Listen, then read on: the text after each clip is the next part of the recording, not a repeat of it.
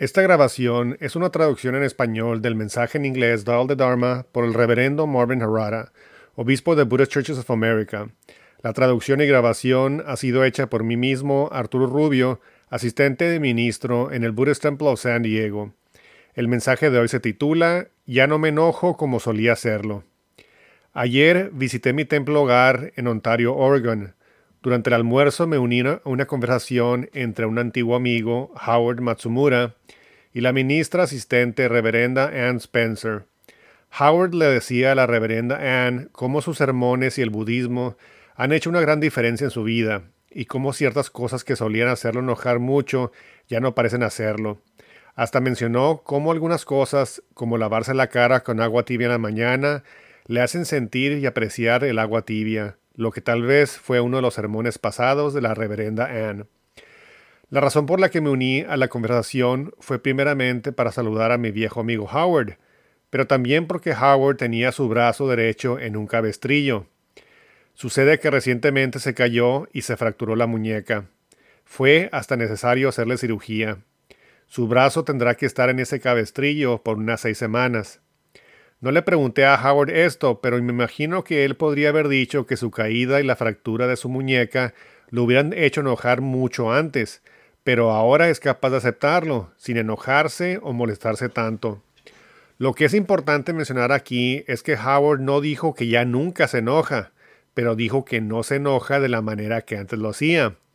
Él ve la diferencia tan notable de cómo ve y maneja la vida, lo cual es prueba de que las enseñanzas pueden tener un impacto en la vida de uno.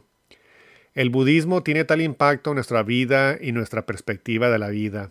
No evita que nos enojemos, nada puede evitar eso. Mientras seamos seres humanos, habrá cosas que nos hacen enojar.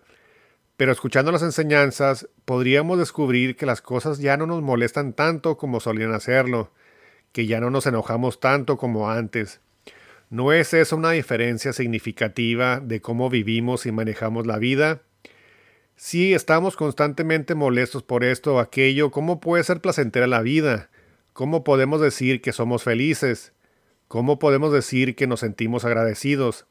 A través de las enseñanzas se nos muestra nuestra ira, nuestra tendencia a enojarnos y qué tan destructiva es, no solo para nuestras vidas, pero en muchos casos para las vidas de otros a nuestro alrededor, nuestra familia, nuestros compañeros de trabajo, a veces hasta perfectos desconocidos. ¿No nos ha tocado a todos ver cuando una persona pierde totalmente el control? Tal vez algún cliente en un restaurante o un pasajero en un avión o alguien durante un evento deportivo. Tristemente, a veces esto tiene como resultado altercados físicos o en estos tiempos alguien puede incluso sacar una pistola y comenzar a disparar. El budismo tiene tanto que ofrecer en las vidas de todos en el presente. El mundo necesita grandemente las enseñanzas. ¿Cómo sería si más personas pudieran decir simplemente, ya no me enojo como solía hacerlo?